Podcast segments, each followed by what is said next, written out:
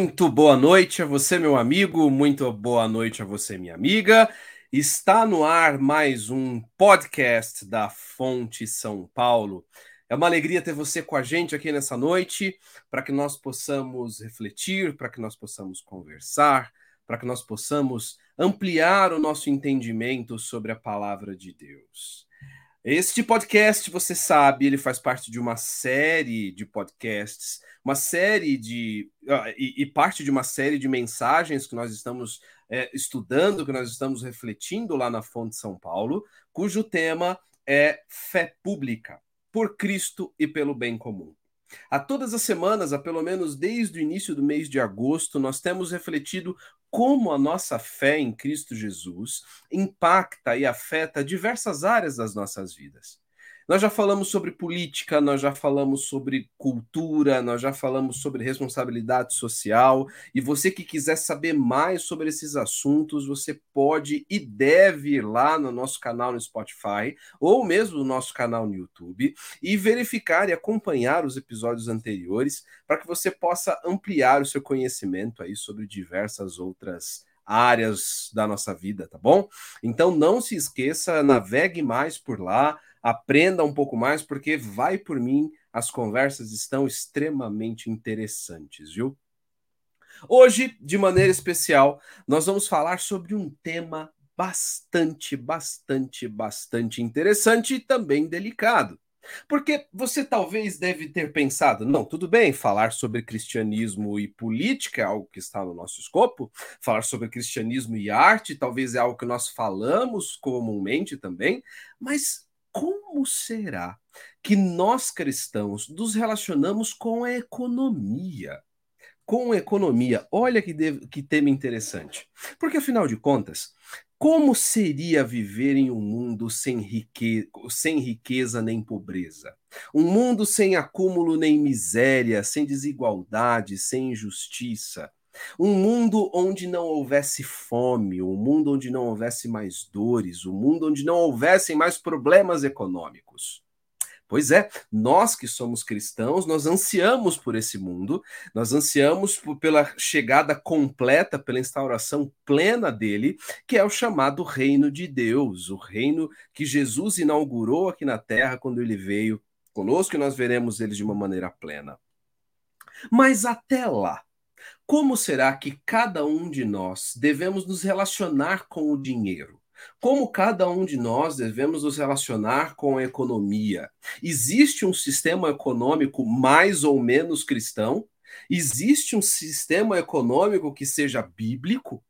Pois é, é para colocar esse assunto e outros na fogueira, que inclusive eu peguei emprestado dele a abertura desse podcast, então façamos jus aqui, honra quem honra. Ele que é mestre em desenvolvimento internacional pela London School of Economics, trabalha desde 2010, há mais de 10 anos com projetos sociais em lugares como Piauí, Haiti, Namíbia, e um cara que escreveu um livro maravilhoso pela Thomas Nelson chamado economia do reino.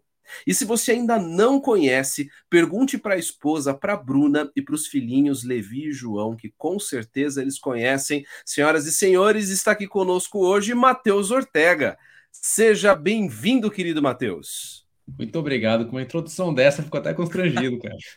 claro, a introdução é sua, por isso que ficou boa.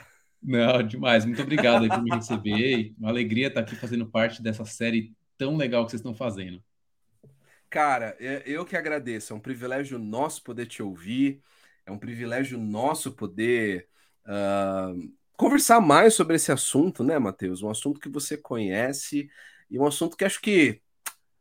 Uh, vou falar que talvez hoje é mais relevante do que sempre foi, mas que talvez a gente tenha hoje mais oportunidades de debatê-lo e de olhar com olhares cristãos, você não acha? É, eu acho que a gente, o nosso olhar está se despertando, né, para várias áreas da sociedade que antes talvez a gente não tivesse uma visão tão ampla do cristianismo, né? Então, eu acho que essa é uma delas, é, que eu tenho visto mais pessoas falarem sobre o assunto. Na verdade, eu vejo muita gente falar sobre como lidar com riqueza, sendo um cristão, e de outro lado, muitas pessoas falando sobre como lidar com pobreza, que é a missão integral, é, teologia da libertação. E aí sempre na minha vida eu vi um choque entre os dois, né? É, é sempre um chocando com o outro. E o que eu entendo é que hoje existe uma possibilidade de a gente encontrar uma convergência nessas visões para uma visão bíblica e equilibrada sobre a economia. Esse podcast promete, hein? Equilibrar a teologia da missão integral com teologia da prosperidade. Não saia daí, eu não perderia esse podcast se fosse você. Mas, Matheus, antes da gente entrar nessas conversas, uh, nós temos tido uma pergunta padrão aqui para todos os nossos convidados, uma pergunta bastante pessoal. Você é alguém que, pelo cristianismo, se interessou pela economia ou a economia te levou ao cristianismo? Como é que esse assunto aí, como é que você despertou para estudar e refletir melhor sobre esse assunto? Legal. É, na verdade, o, o, meu despertamento foi mais espiritual antes, com 16 anos, eu tive um despertamento mesmo para buscar a Deus, ler a Bíblia, e me aprofundei muito no, nas escrituras, em livros e em cristianismo. E, e, aí a grande questão que surgia no meu coração era que eu não conseguia encontrar respostas para algumas perguntas que eu tinha, que eram complexas. Perguntas como por que, que como pode no mundo ter gente tão rica e gente tão pobre? E diante dessa pergunta, é, eu me questionava: será que eu vou viver então para ganhar dinheiro? Qual é o sentido de ter dinheiro? É, ou se não, por que, que tem tanta gente na miséria e, e como que eu posso fazer para tirar eles da miséria? Então essas questões sempre eram efervescentes dentro de mim e eu com um, o pano de fundo de um cristianismo, de leitura bíblica, buscando respostas para o dia a dia prático, né? mas com pouca gente me instruindo em o que fazer. Então eu acabei indo na raça fazer projeto social, fazer alguma coisa para é, para começar a tocar na, na, superfície do assunto. Né? E uma, um desses, é, uma dessas ocasiões foi quando eu fui para o Haiti, depois do terremoto, em 2010, Caramba. que eu me deparei com um país quebrado, 300 mil mortos, um milhão de desabrigados, e foi lá que eu tive meu despertar para essa área da economia, do desenvolvimento econômico. É, e aí eu fui fazer meu mestrado e fui entrei de cabeça para responder essa pergunta: como uhum. lidar com a riqueza e a pobreza nesse mundo? E claro, com a cosmovisão cristã, porque eu sou cristão, né? Mas eu trago uhum. muita, muito elemento de, do que eu tenho trabalhado e que eu tenho estudado né, ao longo desses últimos anos e estou tentando fazer essa ponte, né? O C.S. Lewis falou isso uhum. uma vez que ele o, o, chamado dele era ser uma a porta do mundo para é, para a igreja e a porta da igreja para o mundo. Então criar uma ponte, uhum. né? Eu acho que eu tenho esse tem sido meu chamado, meu desafio de criar uma ponte entre como os valores cristãos podem alcançar a sociedade e, e restaurar a sociedade no sentido econômico e como que a gente pode aprender através dos, das teorias de desenvolvimento de economia para viver um cristianismo mais sadio. Então, uhum. hoje eu estou nessas duas esferas de forma uhum. bem ativa e estou super feliz por isso, porque eu estou conseguindo convergir o que eu acredito com o que eu faço no meu dia a dia. Que legal. Eh, você comentou dessa viagem no Haiti e recentemente, até como parte do, do programa que, que do programa aqui do seminário onde eu estudo, nós fizemos uma viagem para uma área bastante difícil, uma área de bastante vulnerabilidade no litoral aqui de São Paulo.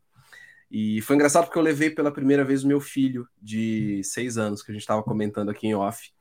E ele voltou completamente impactado. Nós passamos por aquelas, aqueles lugares, pessoas que viviam em palafitas, pessoas que viviam em prédios invadidos, sem nenhum tipo de saneamento básico. E ele voltou completamente impactado. E eu diria que completamente sensível a essa questão da, da, da, dificuldade social. Você acha que realmente existe essa relação em quem vê de fato os problemas, como por exemplo essa tragédia do Haiti pela televisão, e quem de fato coloca os pés ali? Você acha que esse despertamento realmente acontece? É algo que caminha junto? Você vê ali o sofrimento na prática e despertar para que existe esse problema no meio da, da, da nossa sociedade? Sim, é, com certeza. Eu acho que a gente vive numa sociedade globalizada em que a gente tem notícias de todo canto do mundo e acaba que a gente sabe de muitas coisas terríveis e, e, e a gente também se deixar isso afetar a gente, a gente fica doido? A gente fica deprê, porque é muita notícia dura, muita coisa ruim, guerras, fomes, misérias. Então acaba que a gente entra por um ouvido e sai pelo outro muitas vezes e não muda o nosso dia a dia. Então quando a gente tem um contato com pessoas, né? Olha nos olhos da pessoa e, e vê o que ela está passando, aquilo marca a gente, né? A gente fica. Então eu fiquei muito impactado de ouvir relatos de pessoas, por exemplo, uma mulher que perdeu a perna, né? Perdeu a perna no, no terremoto. E aí você vai lá, nossa, como você tá, tal. Ela fala, não, eu sou muito grata a Deus porque eu tenho outra perna. Tipo assim, então você vai, você vai vendo tantas experiências que aquilo vai, uhum. cara, vai contorcendo o coração, né? Então, uhum. é, eu acho que a gente tem sim que encontrar espaços e momentos para a gente servir, para a gente estar tá em contato com pessoas em vulnerabilidade, porque senão nosso coração endurece. E a gente vive para trabalhar, ganhar dinheiro e se sustentar, né? Então, eu acho que é muito importante essa sensibilização, e eu acho que esse é um papel da igreja também, né? De, de criar ambientes assim para a gente poder, em conjunto, fazer algo, né? De servir o próximo. Legal, muito bem. Matheus, a gente. Eu comentei aqui na introdução que uh, muita gente até possa se sentir surpresa da gente falar de economia no meio de uma de um podcast de uma igreja, né? Pessoal, política o pessoal está acostumado a ouvir, uh, o pessoal acostumado a ouvir de arte, ciência, mas economia, para alguns vão falar, ah, mas economia não é a ciência de como ficar rico. Então, no, no, quem faz economia não quer aprender como ganhar mais dinheiro ou tirar mais dinheiro de alguém, né? Uh, existem, com certeza, muitos preconceitos nessa área. Uh, é possível falar de uma economia voltada para o reino de Deus ou de uma de o um reino de Deus mudando a maneira como a gente faz e pensa a economia? Uma excelente pergunta. Eu começaria por definir o que é economia. Né? Economia é a ciência que estuda a dinâmica entre escassez e fartura. Então, basicamente, é, vem da palavra oikonomos, do grego, que é gestão da casa. Então, está falando de gestão de recursos. Não está falando de ganhar dinheiro necessariamente, está falando de como que a gente administra. Né? Então, aí pode ser tanto microeconomia quanto quanto macro. Então pode ser num, âmbito de nações ou de países, de cidades, ou pode ser na minha casa, como que eu lido com o dinheiro da minha própria família. Então economia é isso. Então é um conceito que ele não é bom ou ruim, né? Ele é um conceito neutro. Ele é um conceito de gestão. Então eu acho que o que é interessante é que a Bíblia é, fala do primeiro milagre de Jesus. Eu acho isso muito legal, cara. O primeiro milagre de Jesus, se vocês lembram aí que estão ouvindo, é, a gente lembra muito do água em vinho. Só que, na verdade, transformar água em vinho foi um milagre econômico que ele fez. Porque era uma festa que as pessoas não tinham mais vinho, e o vinho é muito mais caro do que a água. E aí o que ele fez foi mostrar que não existe nada nesse mundo que ele não tenha poder sobre, não existe escassez que ele tenha poder sobre. Então, se a economia é a dinâmica entre a abundância, a escassez, a gestão dos recursos, o primeiro milagre de Jesus foi já quebrando tudo, todas as regras Uau. da economia. Ele já chegou falando assim, cara, eu sou soberano, eu sou dono de todo ouro e toda prata, não tem nenhuma escassez que eu não possa suprir. Então ele já começou dando um sinal claríssimo que ele é o senhor da economia. Isso é muito forte, porque isso nos traz uma esperança de que Jesus veio para acabar com toda a escassez. Por isso, essa mensagem que você falou no começo é de que um dia não vai ter mais sofrimento, não vai ter mais dor, não vai ter mais necessidade.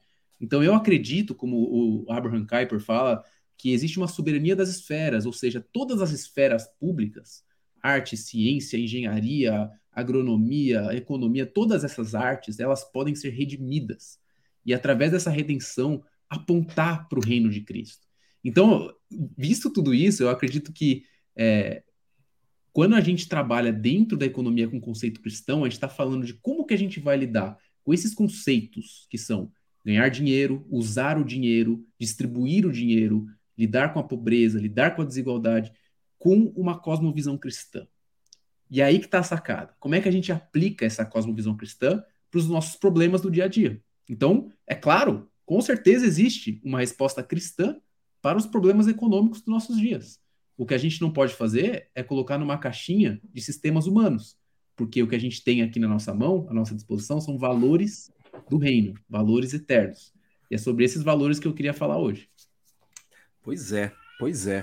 Uh, você comentou rapidamente sobre, sobre modelos, e, e apesar de não estar nessa, na nossa pauta, eu queria te fazer essa pergunta, porque eu acho que ela é muito importante. Porque nos últimos quatro anos, nos últimos oito anos, talvez, uh, pelo menos, não sei se você concorda comigo, mas a, gente começou a discutir modelos econômicos na, na, na discussão pública, principalmente envolvendo a política, uh, como não se discutia antes. Então, uhum. muitos de nós descobrimos, libera, descobrimos o liberalismo econômico. Muitos de nós descobrimos o conservadorismo econômico. Muitos de nós, ou, ou pelo menos o que se entende disso, ou o que o senso comum diz sobre socialismo, sobre comunismo e todos uhum. os sistemas e implicações econômicas que essas visões políticas trazem. Pensando nisso, uh, e pensando nessa economia do reino que você comentou, existem uh, um modelo econômico que seja mais ou menos cristão? Ou nós podemos, assim, levantar uma bandeira e dizer: este sistema econômico é o sistema que a Bíblia uh, nos pede para aplicar na nossa vida? Cara, essa pergunta é, é, é super polêmica e gera muitos debates. É, inclusive, eu estava na igreja presbiteriana de Pinheiros falando para os jovens e uma, uma menina perguntou, né, se que na verdade começou afirmando, falando que uhum. é, o capitalismo é o modelo mais cristão, se eu achava que era isso mesmo. E a resposta que eu dou para isso é a seguinte: primeiro, existe, a, a gente é, tem pouca literatura brasileira sobre economia de cristãos. Então tem pouca gente estudando e falando sobre o assunto com uma cabeça de, da, realidade, da realidade brasileira. Sim. Então o que, que, que acontece? A gente tem muitos livros que vêm dos Estados Unidos é, de americanos teólogos que têm naturalmente uma visão econômica liberal, né, do, do, do livre mercado. E aí a gente acaba absorvendo essas ideias, porque elas são baseadas na Bíblia, são de cristãos, e trazendo para o Brasil, assim, como se o Brasil fosse os Estados Unidos. Agora, a realidade brasileira, ela é muito diferente. Então, eu, eu responderia essa pergunta dizendo que não existem sistemas econômicos que perfeitamente representam o reino de Deus o reino de Deus, quando, quando os discípulos perguntam e querem fazer o reino vir à terra, estabelecer um reino de fato, Jesus fala assim: o meu reino não é deste mundo. Ele não vem por meio de sistemas e você não vai encontrar ele aqui ou ali, porque o reino de Deus está entre vocês. Então, é, é a dinâmica de eu me relacionar contigo, de nós sermos corpo de, corpo de Cristo, ser igreja, e, e, e, termos essa dinâmica de um amar o outro, ajudar e viver em comunidade, é isso que é o reino de Deus. Se a gente quer, é, é um reducionismo a gente chamar de sistema capitalista, socialista, de mais parecido com o reino de Deus. Agora, dito isso, a gente tem que aprender com os sistemas que existem. Então a gente tem que absorver coisas boas que a gente encontra e, com isso, transmitir os princípios e valores do reino de Deus. Mas é, eu não acredito numa equiparação perfeita entre sistemas humanos e o reino de Deus. Muito bom, muito bom. Mas, Mateus, uh, existem até aquelas todo mundo que vai falar sobre sistema na igreja, vai falar sobre economia na igreja, vai pegar aquelas estatísticas, ah, porque a Bíblia fala X vezes de dinheiro e tal. Uhum. Uh, apesar de ser um lugar comum, né, ser um clichê, de fato as escrituras falam muito sobre a nossa relação com o dinheiro. Uh, e, e, dá instruções por vários momentos sobre como devemos lidar com as riquezas e com o sofrimento. Uh, na sua visão, na sua opinião, por que, que a nossa relação com o dinheiro ela é tão importante para Deus? Cara, a nossa relação com o dinheiro determina a nossa eternidade. Como nós lidamos com a riqueza e a pobreza nesse mundo vai definir aonde a gente vai estar para o resto da eternidade. Não existe nada mais forte do que isso. E Jesus fez questão de falar isso, que ele iria dividir as ovelhas e os bodes por simples ações como visitar alguém que está precisando, tá precisando, vestir alguém que está sem roupa, dar alimento para alguém que está com fome. Isso é o que vai dividir as ovelhas dos bodes. Então, se a gente não tem uma visão cristã sobre o uso da riqueza e sobre como nós vivemos nesse mundo, é, isso complica a gente. A gente tem vivido um cristianismo raso nesse assunto e muitas vezes individualista. Eu acho que, infelizmente, cara, a gente vive numa sociedade que é muito individualista e que é muito centrada, é, é, é muito triunfalista. Então, é, eu, o centro sou eu, e o objetivo que Deus tem para mim é que eu ganhe, que eu prospere, que eu seja bênção, que eu seja incrível. É, e, então, esse é o ápice do mundo, não é o ápice do cristianismo. O ápice do mundo é isso: é você chegar no topo, ser o melhor de todos, ser incrível e ganhar muito e tudo. Qual que é o ápice do cristianismo? é a cruz. É praticamente o oposto.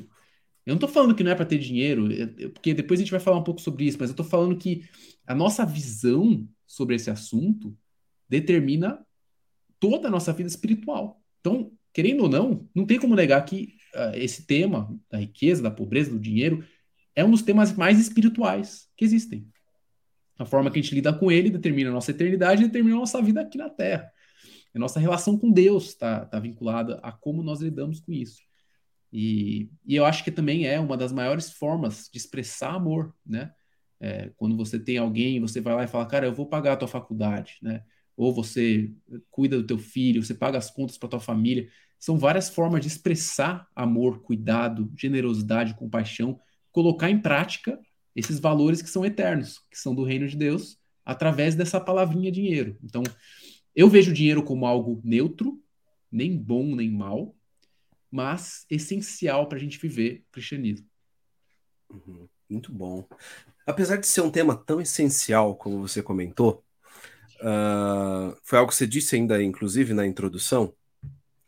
O, o, o, cristão parece que tem, dentro de nós, como cristãos, apesar de termos uma unidade em Cristo, esse é um tema bastante diverso dentro da, da cristandade, principalmente hoje em dia, né?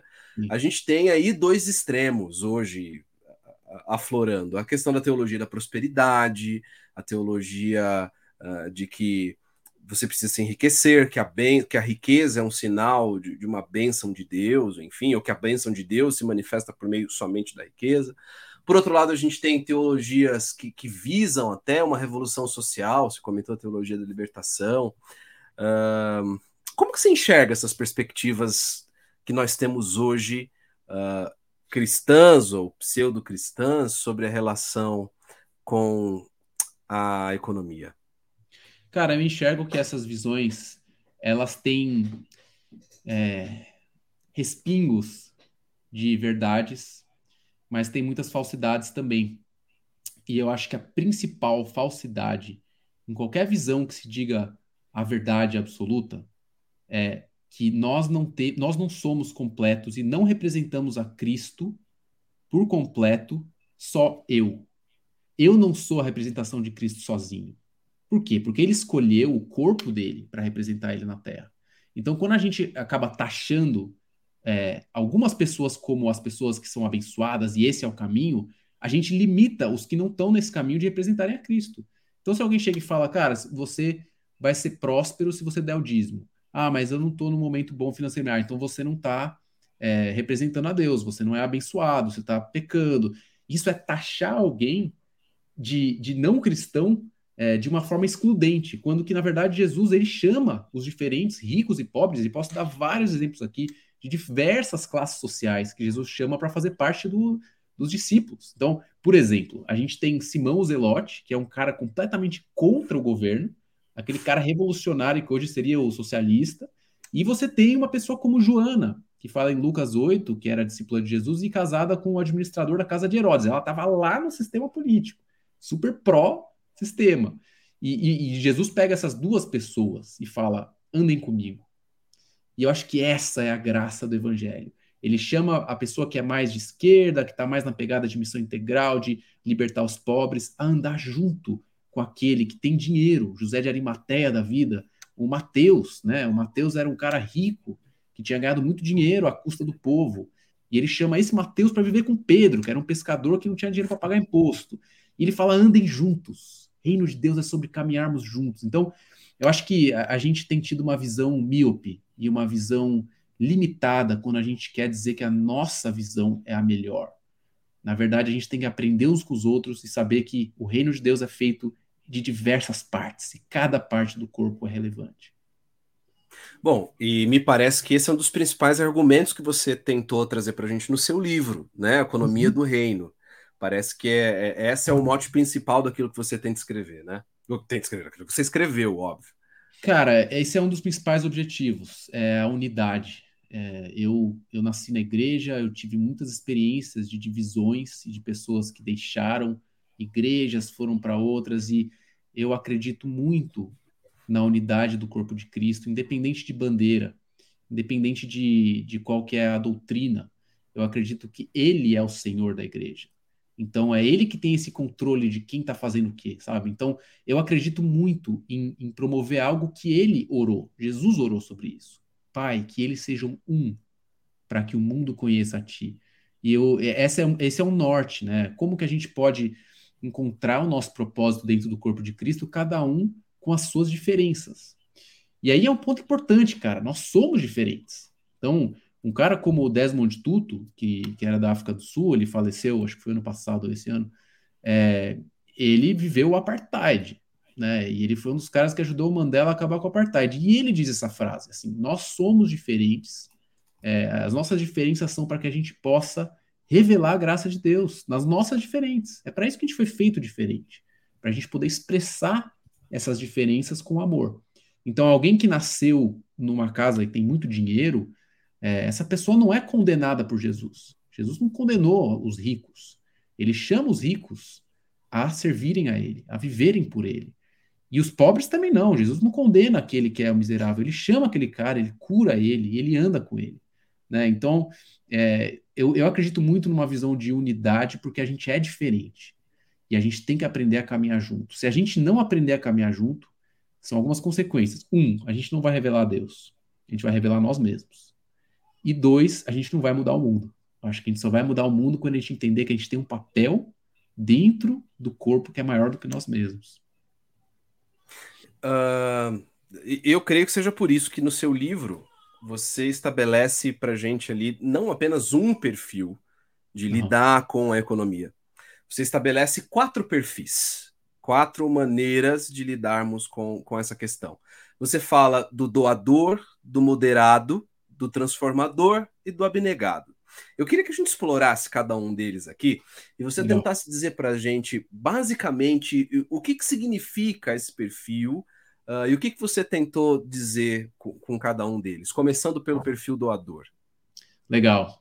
Esses quatro perfis surgiram é, depois de ler muito a história do cristianismo e a Bíblia e entender que existem diferentes visões. Nem todos vão ter a mesma visão que eu no assunto da economia. E tudo bem, esse é o ponto legal. Tudo bem da gente pensar diferente, desde que a gente entenda qual é o nosso papel. Então, é, esses são quatro possibilidades que cristãos podem viver, de caminhos, para lidar com a riqueza e a pobreza. Eu tentei fazer de uma forma muito didática para facilitar a compreensão, né? Para não ficar aquela coisa de filosofar sobre o assunto e tá, e o que eu faço com isso, né? Então, o doador é o primeiro perfil. É, o propósito dele, a visão dele, é que a riqueza não é uma coisa ruim. A riqueza pode ser útil para usar ela e ser generoso. Então, é, ele vê muito esse papel de dar abertamente. Então, não calcular tanto, né? É ajudar, ter um coração aberto. O meu avô era assim, ele dava 10, 20 reais para os moradores de rua, né? E ele não, não tinha esse simancol, essa preocupação em, em calcular. Ele tinha um coração disposto a dar. E a gente tem vários exemplos na Bíblia que mostram que Deus se agrada de pessoas assim, e até andava com pessoas assim. Eu já falei de Joana, Susana, e outras mulheres que ajudavam a sustentar o ministério de Jesus com seus bens, elas cumpriam esse papel de doadoras. A gente tem o exemplo de Cornélio, que era um centurião romano, e se a gente calcular quanto que um centurião romano ganhava nos dias de hoje, seria mais ou menos uns 30, 40 mil reais aqui no Brasil. Então era alguém que ganhava bem. E ganhava bem às custas de povos que a Roma conquistava, né? Então, assim, se você for ver, Cornélio, ele estava num sistema opressor, dentro de um império romano. Mas ele, a Bíblia fala que ele dava esmolas para os pobres e Deus viu isso. Ele viu essa generosidade. Então Deus se agrada de pessoas que têm condições e ajudam os outros. É, e também quem não tem condições podem ser doadores, como as igrejas da Macedônia, que eram pobres, mas que ajudavam e davam ofertas para quem também precisava. Então o ponto aqui é: existem pessoas que têm o dom da contribuição. Romanos 12 fala isso. E é muito legal isso, porque todo mundo tem que ajudar, né? Todo mundo tem que dar dinheiro. Mas algumas pessoas, elas têm esse dom. E, e elas sentem parte. Às vezes elas não vão lá para o meio da África, mas elas podem ajudar missionários, podem contribuir para a obra. Então, esse é o primeiro perfil de pessoas que, como William Colgate, que fez a, a pasta de dente Colgate, né? Ele era cristão e ele mudou o dízimo dele, começou com 10%, ao fim da vida dele chegou a 90%. Então, ele entendeu que o papel dele não era ele ser o missionário, mas a, a criar, né, a criar riqueza, a gerar valor com a empresa dele, gerar empregos e o, a renda que ele ganhasse servia ao reino de Deus. Então esse é o primeiro perfil. Não sei se eu Muito bem. Não, pode seguir. Nós falamos do perfil moderado, doador. Lembrando que nós estamos aqui, que o Mateus está propondo para gente maneiras pela qual o cristão ele pode lidar com a economia, né? Ele criou aí quatro perfis a partir de exemplos bíblicos e na história do cristianismo. O primeiro perfil foi esse que ele falou, doador. O segundo perfil que ele propõe no livro, você propõe no livro, Mateus, é o perfil moderado. Explica para gente o que seria isso. Exato. O, primeiro dilema surge aí. O doador ele vai ajudar abertamente. Só que, e se essa ajuda fizer mais mal do que bem? Então, existem pessoas que têm uma cabeça mais racional. Enquanto o doador dá com o coração, e é tudo bem dar com o coração, Deus se agrada com quem dá com alegria, o moderado dá com a razão. E também é tudo bem dar com a razão se você tem mais essa pegada, esse perfil. Porque a Bíblia também fala sobre o dom da administração em 1 Coríntios 12. Então, tem pessoas que têm, é, uma pegada mais de cálculo, de razão e de usar recursos para maior utilidade. Então, esse tipo de pessoa, a gente vê uma passagem muito legal de Paulo falando para Timóteo, e ele fala assim: Timóteo, não dê dinheiro, recursos para todas as viúvas. Por quê? Porque se você der para todas as viúvas, não vai ter dinheiro para as realmente necessitadas. E também os familiares não vão cuidar das viúvas que têm familiares. Então, foca, aloca os recursos para quem é realmente necessitado. Então, ele está ensinando aqui a gestão. A gestão que precisa de prudência, que precisa de. Né, não é só ter um coração bonzinho, mas que precisa saber administrar. Então, esse é um outro perfil que eu vejo que tem muitos cristãos que podem servir ao reino de Deus com ele. De fato, eu estava conversando com o Marcos Botelho é, e ele falou: Cara, eu conheço muitas ONGs que quebram tem muitos transformadores, doadores, mas não tem o perfil moderado, não tem gente que vai cuidar da gestão dos recursos, né? Então, esse é um outro caminho possível para cristãos viverem a sua vida. E, por exemplo, no caso de um morador de rua, o doador vai, que nem o meu avô, vai dar abertamente, o moderado não. Ele vai é, calcular. Não, não vou dar aqui, eu vou comprar um pão, sabe? Porque ele está pensando se o cara vai usar para as drogas ou não. Então, é, é uma outra possibilidade. E aí a gente quebra com essa, com essa lógica de que um está certo e outro está errado. Né? Existem diferentes possíveis caminhos. Então, esse é o segundo perfil. Nossa, e isso assim já é sensacional para ir libertador para muita gente, né? Porque muita é. gente discute: ah, não, no farol você não pode dar porque a pessoa vai usar, você não sabe para que, que vai usar. O outro vai dizer: não, mas você tem que dar, independente é. de que a pessoa está pedindo, isso, isso é o problema dela. Isso liberta muita gente, né, Matheus? Exatamente, cara. E, e, me liberta também, porque eu sempre tive esse dilema dentro de mim, ainda tenho, porque eu acho que nosso coração se incomoda ao ver a pobreza e a miséria, mas uhum. dá muita paz de saber que Deus não nos julga de acordo com todo mundo. Né? Ele olha para a gente com o que a gente tem, com os dons que a gente tem, com aquilo que a gente tem para dar. Né? Então, só que assim, esses dois perfis, eles representam muito o uso, a gestão do recurso que eu tenho. Né? Então, o doador ele doa o que ele tem, o moderador administra o que ele tem. Só que essa resposta não é completa. E aí que entra o encaixe daquela teologia mais da prosperidade, de gerar riqueza, de ajudar o próximo, de ser uma bênção para todo mundo, com o outro lado que é da transformação social. Então a gente traz um terceiro perfil, que é o transformador. Essa pessoa, ela tem um dom chamado para misericórdia, para mudar realidades, para mudar contextos. Então, ela não está preocupada é, com o quanto ela ganha, o quanto ela doa, ela está preocupada em mudar o sistema. Então, é lutar por justiça, lutar por direitos é, das pessoas, por equidade. Né? Então, são pessoas que têm uma visão de transformação mais ampla. Então, se a gente fala de ajudar morador de rua, o doador vai dar oferta, ajudar com dinheiro, seja o que for, o moderado vai calcular, vai pensar qual a melhor forma, o transformador vai levar o cara para uma ONG, vai levar o cara para um abrigo. Né? Ele não vai pensar no imediato, ele vai pensar no estrutural. Então, a gente tem exemplos bíblicos também disso, né? A gente tem é, a história de Davi com Mefibosete, é muito legal. Não sei, é pouco falado. E no livro eu trago muitas histórias pouco faladas na, na igreja, né? Nos cultos. Mas essa história, o que Davi faz, ele pega um cara aleijado numa sociedade agrária e militar e não apenas dá um campo para ele, como contrata servos para ararem a terra dele e ele ter recursos a longo prazo. Então, o que, que ele fez com a vida do Mefibosete? Transformou a vida do cara, porque ele deu uma dignidade para ele num mundo em que ele não teria dignidade. Então, de uma forma econômica. Ele deu um campo e contratou servos para ararem. Então, é, o transformador vai pensar nisso, né? não apenas na resposta imediata, mas em mudanças sistêmicas e estruturais. E eu dou exemplos até no livro, um deles é o Abraham Kuyper, é um baita transformador na história que criou leis, né? leis para ajudarem trabalhadores, leis para trazer mais justiça na Holanda. Então, William Wilberforce acabou com esse tráfico escravo nas leis do, do Reino Unido. Você tem muitos Martin Luther King, enfim. Então você tem muitos exemplos de cristãos que, que cumpriram esse papel, né? Mas não são todos que cumprem esse papel. E aí que tá, e aí que tá a sacada.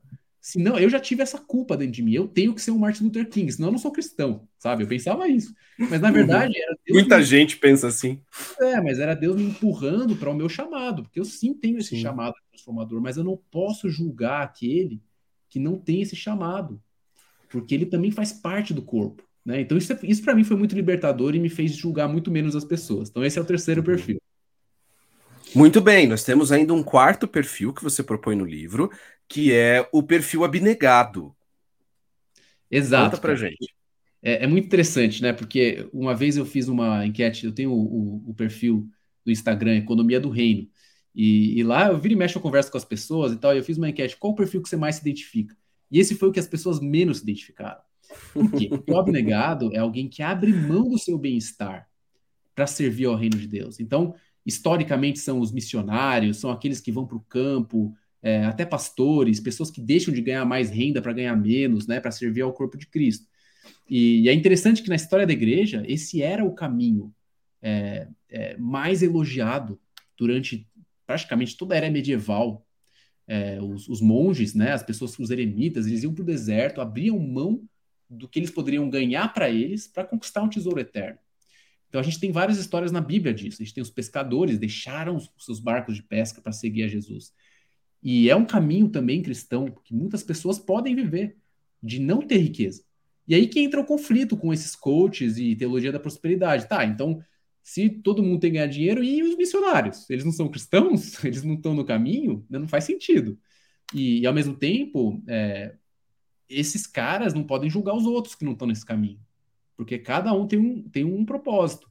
Então, o, o perfil abnegado ele tem esse chamado para servir, né? E para renunciar do seu bem-estar para servir ao próximo.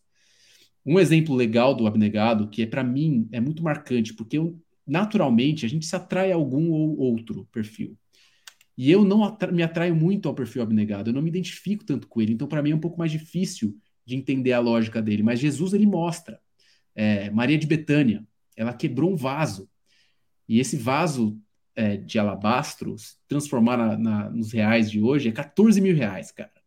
Então ela simplesmente jogou fora 14 mil reais para honrar Jesus. E aí o que, que os discípulos falaram? A mesma coisa que eu falaria, sinceramente.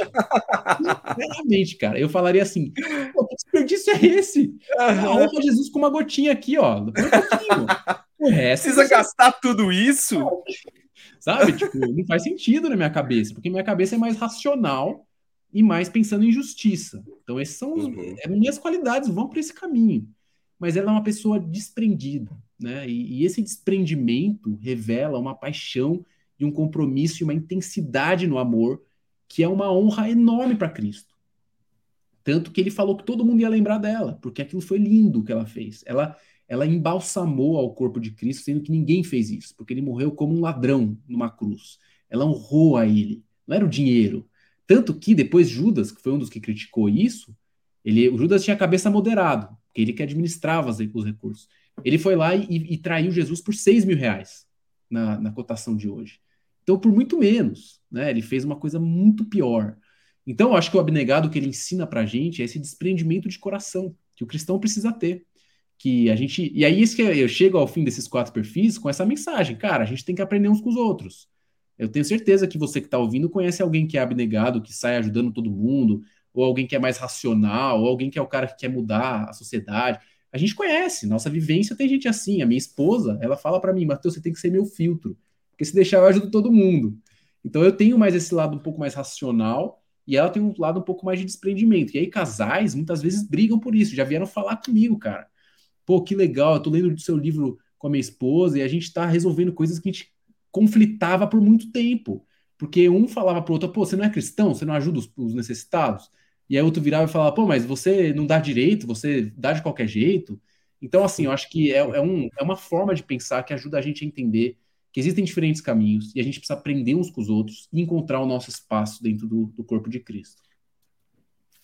O Matheus, eu acho que isso que é interessante, né? É, é, essa proposta abre para cristãos não apenas uma, um, um lugar para se ver ou para se encontrar, um perfil para se encontrar, mas quando também mostra que cada um deles, de uma forma ou de outra, eles não apenas se complementam, mas são úteis ao reino, não é, é isso? isso é isso aí, cara. Eu acho que esse é o, é o destrave né, que a gente precisa ter. Por muito tempo, eu ouvia que ser missionário é o ápice. Então, eu pensava, poxa, cara, eu, eu lembro eu adolescente indo para apelo, você quer ir pelas nações, você quer mudar o mundo e, e, e, abrir mão de tudo. Eu, claro que eu quero, se isso é o topo, eu quero, eu quero dar minha vida por Cristo. Não quero trabalhar numa empresa por terno e gravata e ficar travado. Então, acho que muita gente tem esse preconceito desse lado de colocar algo superior, né? Então, o missionário está no patamar superior. Jesus nunca fez isso. Jesus chamou discípulos de todas as classes sociais é, e colocou todo mundo no mesmo nível. Então, e aí do outro lado, tem muita gente que fala que se você não ganha dinheiro, você também não está no caminho top, você não, não, alcançou o teu espaço no mundo, se você não é um cara que conquista tudo. Agora, sinceramente, eu li um livro aqui do que é um cara ateu, é, Yoel Harari, e ele fala é, a crise do mundo de hoje, da, da, da geração de hoje, é uma crise da irrelevância a gente tem essa crise. Poxa, eu sou irrelevante, eu sou só um pinguinho no oceano de milhões de pessoas no mundo. E aí muitas vezes você ouve essas pessoas falando, você tem que ser próximo, você tem que ganhar cinco passos para ser o cara incrível. Você fala, cara, eu nunca vou chegar aí, né? E, e, e, aí muitas vezes a gente conflita com esses conceitos, ou de muita prosperidade, ou de muito missionário desprendido, e a gente não se não encaixa. E aí muitas vezes entra uma frustração, ah, cara, eu vou viver minha vida aqui, fazer o que eu posso, tratar as pessoas bem, é isso. Só que não, não é isso. Deus te deu dons. Todo mundo pode encontrar um espaço nessa economia do reino. Todos são convidados. E Isaías fala isso, né? Venha e beba de graça. Não tem, não tem custo. Essa economia você não paga para ter. Você não precisa pagar para fazer um curso para aprender a lidar com dinheiro. Você, na verdade, pode aprender com os valores do reino de Deus. E esses valores vão nortear a sua vida e isso é que vai fazer sentido para você. Você vai viver de acordo com o que você acredita e não de acordo com um, um, um modelo, né, que precisa ser modelo do missionário, modelo do mordomo, o cara que cuida e que é super calculado. Não, às vezes vai ser uma pessoa desprendida, né? E então eu acho que é uma revelação, cara. É uma revelação que Deus deu que me libertou e que eu espero que liberte muita gente, cara. Aí, muito bem. Você que está ouvindo aí ainda não se encontrou Leia a Economia do Reino, livro sensacional do Mateus, é pela, publicado pelo Thomas Nelson, né, Mateus? É isso? Pois é, é outro milagre, porque eu não sou um ator famoso, não, sei lá, não sou pastor, palestrante.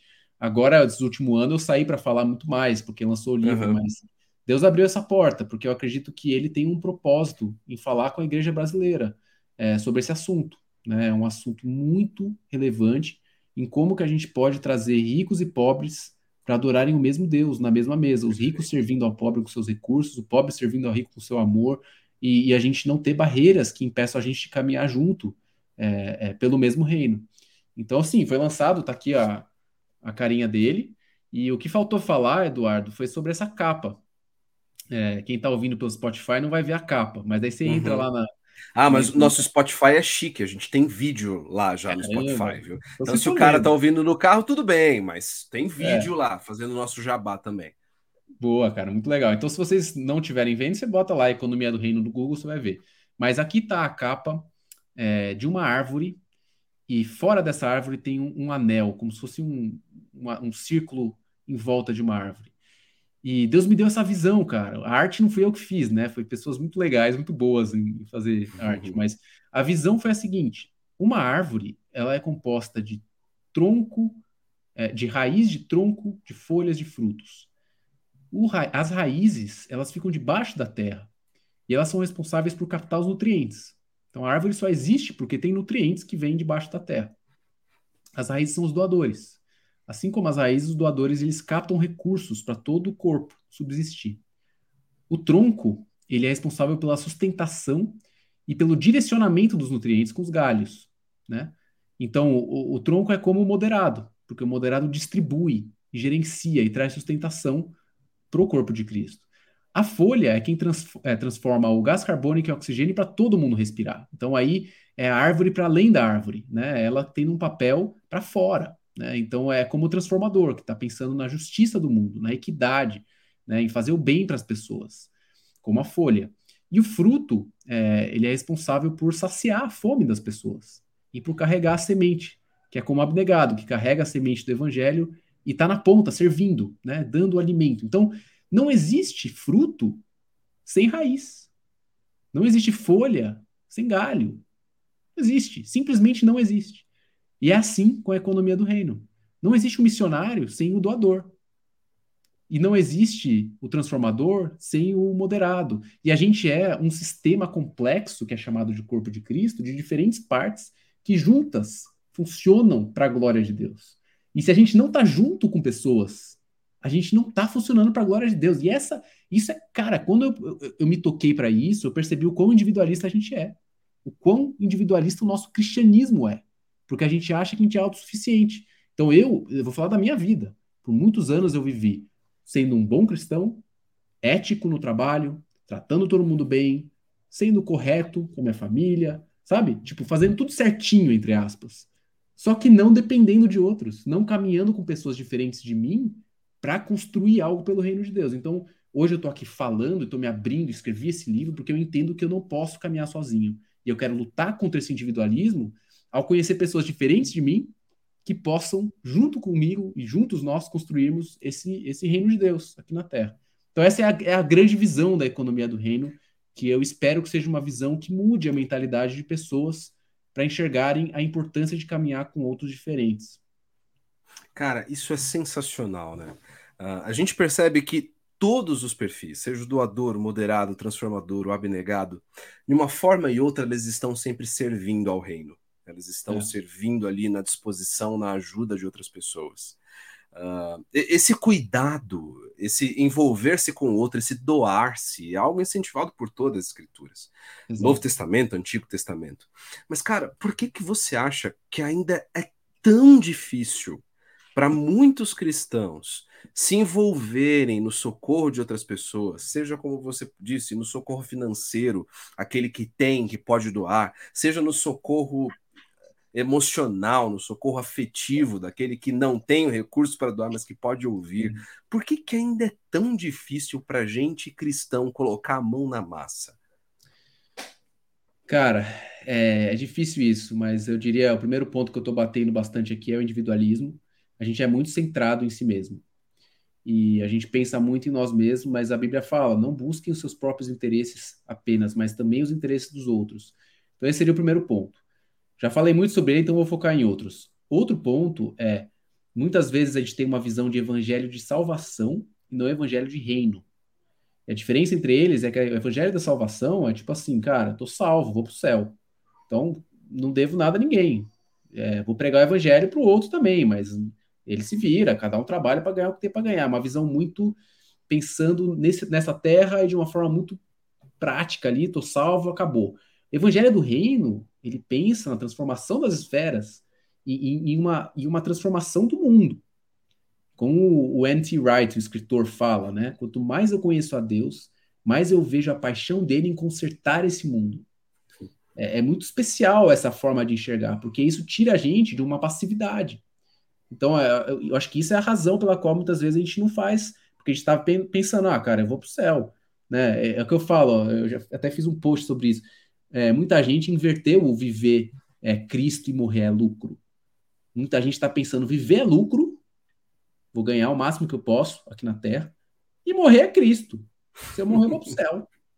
Tô, tô, tenho um passaporte garantido, e aqui na Terra eu vou cuidar da minha, vou ganhar.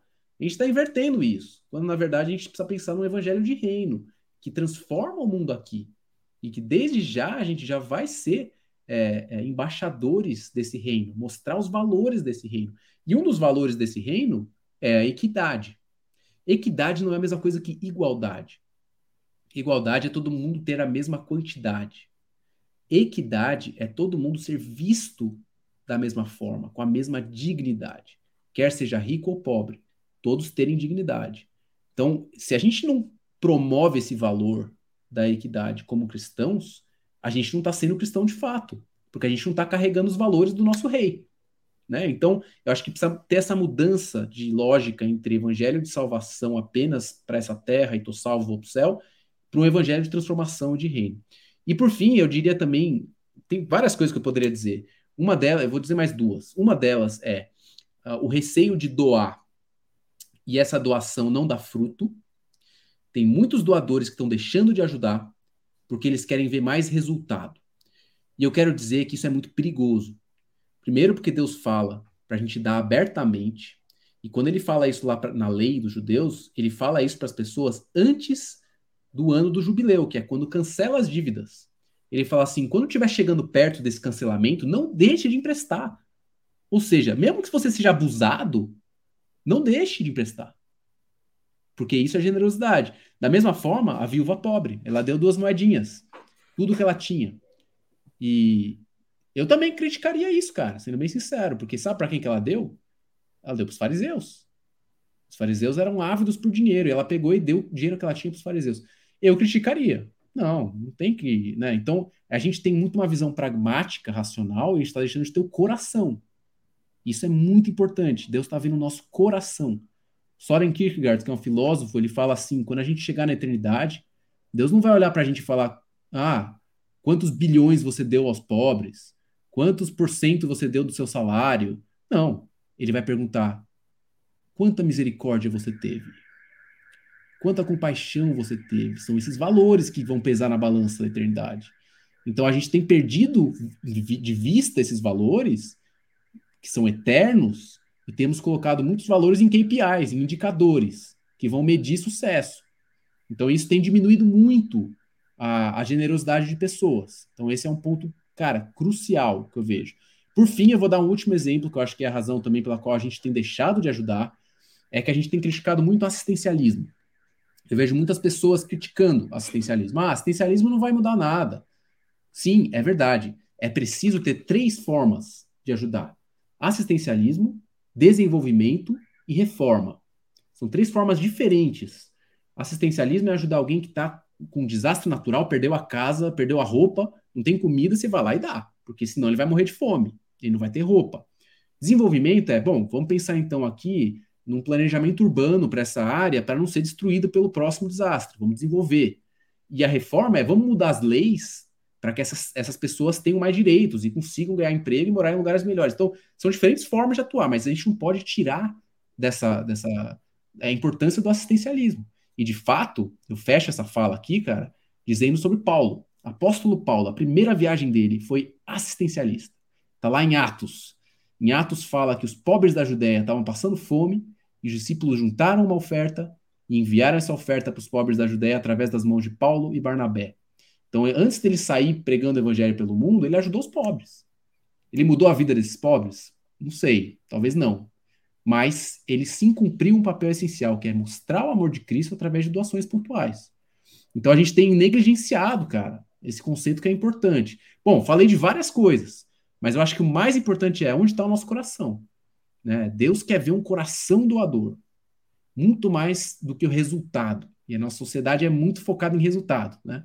E eu acho que Deus está mais pensando no nosso coração. Muito bom, muito bom, muito bom. Esse deixar eu falo, né, Gente, né, cara? Vou falando Não, aqui. tá ótimo, tá ótimo. Se, se deixasse, a gente passaria aqui horas falando sobre esse assunto, porque o assunto tá muito bom. Infelizmente, eu preciso caminhar para a nossa última pergunta.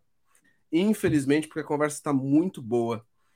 Matheus, quem está nos ouvindo agora, seja ao vivo, seja uh, depois no Spotify, e está ouvindo, não, legal, muito bacana, compreendi o que está sendo falado hoje. Uh, como que essa pessoa, que dicas você daria para essa pessoa colocar em prática o que a gente conversou? Uh, como então o cristão pode ou deve engajar-se para ajudar a promover uma sociedade mais justa hoje? Legal. É, a prática ela é muito individual porque ela depende do que Deus deu para você. É, eu, o livro se você ler esse livro e já ouvindo hoje, você vai ver que tem diferentes possibilidades. Então, a primeira coisa que eu vejo na prática é tente, tente encontrar qual é o teu espaço, qual que é a tua vocação, qual que é o teu dom, para entender como que você vai se encaixar no corpo de Cristo. Com qual perfil você se identifica mais? Você é uma pessoa que ajuda todo mundo? Você acha que você vai ter muito dinheiro? Ou você já tem muito dinheiro e você quer ser generoso? Ou você é uma pessoa que, cara, administrador, você é uma pessoa que está pensando em justiça. Então, assim, é tentar encontrar ali o teu espaço e entender como que você pode aplicar é, esse perfil é, na vida, no seu dia a dia. E o livro vai dar vários exemplos sobre isso. E eu queria falar duas coisas, além disso, que são práticas, que é para todo mundo, que é, a primeira é, é sensibilidade. É, Provérbios 19 fala assim, quem trata bem ao pobre, empresta ao Senhor, e ele o recompensará. Interessante que a gente não vê nenhum desses coaches e, e pessoas da prosperidade falando sobre esse versículo. Por quê? Porque esse versículo implica em perda para mim. Eu, eu, quem trata bem ao pobre ou quem se desprende e dá algo, tá dando para Deus. Não é que tá ganhando. O ele recompensará, que é, é a parte que todo mundo foca. Mas é interessante sobre isso é que é que nem se você você estivesse colocando Deus com uma dívida para você quando você ajuda o pobre. E essa sensibilidade de tratar bem o pobre muitas vezes não é material. E aí que eu quero dar a, a dica prática, né? a gente vê morador de rua, a gente vê pedinte toda hora.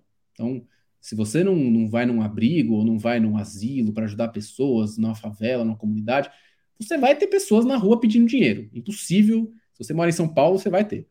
E aí, uma coisa, uma experiência que eu tive muito interessante que pode servir de exemplo, é, bom, primeiro é, com os perfis você vai entender que não existe culpa na forma de lidar diferente, né? De ajudar de uma forma ou de outra. Mas o tratar bem, cara, que é a sacada. Eu estava lá em Salvador, morei lá por três anos, e, e, eu encontrei com uma, uma moça no posto, ela veio pedindo dinheiro. Só que antes dela pedir dinheiro, ela estava cantando. E ela estava cantando muito bonito, cara, uma voz bonita. Era uma, era uma mulher já mais senhora, assim. E aí, quando eu ouvi aquela voz, eu falei, cara, que bonito, né? Essa mulher tá cantando aqui. E, e eu me sensibilizei com aquela situação, porque eu pensei, poxa, ela tá passando necessidade e tá cantando, né? Que, que ironia. E aí, na hora que eu olhei para ela, ela parou de cantar na hora e falou: por favor, você me tem dois reais, por favor. Tipo assim, já mudou, né? A, a... Mudou o tom de voz. E, e aí, o que, que eu falei para ela, cara? Eu falei: você tem uma voz muito linda. Continue cantando, porque quando você canta, você glorifica a Deus. E peguei e dei dois reais, mas ela nem viu o quanto eu dei para ela. E ela abriu um sorriso enorme e voltou a cantar, cara.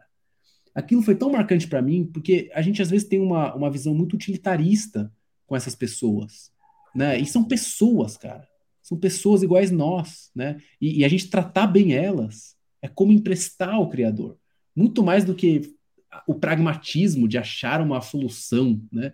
É, a gente que é homem, muitas vezes, no casamento, quer achar a solução para tudo, né? Não, deixa eu resolver aqui. E, e, Deus, ele ensina a gente através do, do sexo feminino, que não, muitas vezes não é sobre a solução, é sobre a compreensão, é sobre a empatia, é sobre tratar bem. Então, eu acho que essa é uma, é uma solução prática para todos nós. Tratar bem quem precisa, ter um olhar mais sensível às pessoas que estão em necessidade. Muitas vezes é até o rico que está em necessidade. Jesus teve esse olhar sensível para Zaqueu. Zaqueu era desprezado pela sociedade. Rico pra caramba, mas desprezado. E ele olhou para essa pessoa. Então, acho que essa sensibilidade é essencial. E por fim, o último ponto que eu quero falar de conselho prático, que pode parecer filosófico, mas cara, mudou minha vida. Sinceramente, mudou minha vida. É ter viver com os olhos na eternidade. Hebreus 11 fala sobre Abraão e os patriarcas, que eles ansiavam por uma cidade eterna, cujo arquiteto é Deus. Quando, muda, quando a nossa visão muda desse mundo para a eternidade, isso muda toda a nossa forma de lidar com o dinheiro e com as pessoas. Porque aí eu não estou pensando em quanto eu posso ganhar para comprar uma casa melhor, um carro melhor. Não é, não é só isso. Isso é importante. Mas o meu olhar está em como que eu posso usar recursos terrenos para produzir frutos eternos. Meu olhar está na eternidade. Meu olhar está para usar dinheiro, para usar recurso, para usar renda para fazer algo que é eterno, para usar algo que é para o reino de Deus. E aí, quando essa visão entra na cabeça, cara, tanto faz o quanto você ganha, tanto faz a classe social, tanto faz. Porque aí você enxerga que o teu propósito de vida é servir a Deus com o que você tem, com o seu dom. Então esse é o lema da economia do reino: usar recursos terrenos para produzir frutos eternos. Eu tenho buscado viver isso no meu dia a dia, na minha prática, é, com tudo que eu tenho, que eu acredito que essa visão pode mudar a minha vida e pode mudar o mundo. Sensacional, simplesmente sensacional. Gente, infelizmente tudo que é bom dura pouco, ou quase tudo. Eu conversei aqui com o Matheus Ortega. Matheus, cara, obrigado. Ah, quem quiser saber mais, conhecer mais sobre esse assunto, eu queria que você indicasse para gente. Eu sei que tem o perfil do Economia do Reino lá no Instagram, uhum. e eu queria também que você indicasse para gente como comprar o seu livro, qual que é o melhor caminho para quem tiver nos ouvido aí poder encontrar o Economia do Reino. Legal. É, no próprio perfil Economia do Reino, se você clicar no link ali, já sai direto para é, para vários sites né, de livrarias da Amazon, Americana, Submarino, tem todas, né? A Thomas Nelson tem uma distribuição muito boa. Então você pode comprar online mesmo e, e falar comigo através do, do perfil Economia do Reino. Eu respondo, às vezes eu demoro, mas eu tento sempre responder as pessoas que vêm com perguntas ou compartilham algum feedback. Para mim é uma alegria isso, porque eu acredito que é, o propósito disso é abrir a cabeça e, e trazer uma visão que vai mudar vidas. Então, eu saber do que está acontecendo é muito legal também. Fique à vontade para falar comigo por lá. E, e, é isso, cara. Eu fico à disposição. Para mim é uma alegria demais estar aqui com vocês, participar desse, é, de, dessa série e fechar a série, né, cara? Que honra, muito legal. E com chave de ouro. Pois é, cara. Pois é. da hora demais. Matheus, cara, foi muito bom. Eu quero te agradecer em nome da Fonte São Paulo, em nome de todos que estão nos ouvindo. Obrigado, obrigado por contribuir com a gente hoje. Uh, agradeça a Bruna, ao Levi, ao João pela paciência e obrigado por contribuir com, com a igreja brasileira, com contribuir com a nossa geração, uh, com a reflexão sobre um assunto tão relevante, tão importante para as nossas vidas. Muito obrigado mesmo. Obrigado, Eduardo. Cara, obrigado pelas palavras e que eu, eu, espero poder estar servindo. Né? Esse é o meu, é meu objetivo, é o meu desejo. E eu estou muito feliz de poder contribuir. Então, para mim, que é, que é uma honra estar aqui. Que Deus abençoe a igreja de vocês, todo mundo aí que está ouvindo, que você possa encontrar o teu caminho. É, não necessariamente o caminho da prosperidade material, mas certamente o caminho da prosperidade no sentido de plenitude diante de Deus, em saber qual é o seu chamado, em saber qual é o teu propósito nesse mundo. Essa é, esse é o meu desejo para cada um aí. Abraço para todo mundo. Obrigado, obrigado, Matheus. Obrigado por você que nos acompanhou ao vivo aqui até agora. Uh, obrigado por você que também está nos ouvindo aí no Spotify, no YouTube. Obrigado pela sua companhia. Uh, esse podcast foi pensado, foi planejado uh, para você, justamente para você, para que nós possamos ajudar a promover, fazer algo que o Matheus tentou fez com o livro dele, nós ajudarmos a promover a transformação que o Evangelho nos propõe, né? Uma transformação que é espiritual, uma transformação que é cultural, mas uma transformação que também altera o lugar onde nós vivemos e melhora o lugar onde nós vivemos. Obrigado pela sua companhia. Esperamos nos, ver em breve e uma boa noite para você. Espero que essa conversa tenha abençoado a sua vida, como com certeza abençoou a minha. Um grande abraço e até a próxima. Matheus, obrigado. Valeu. Tchau, tchau.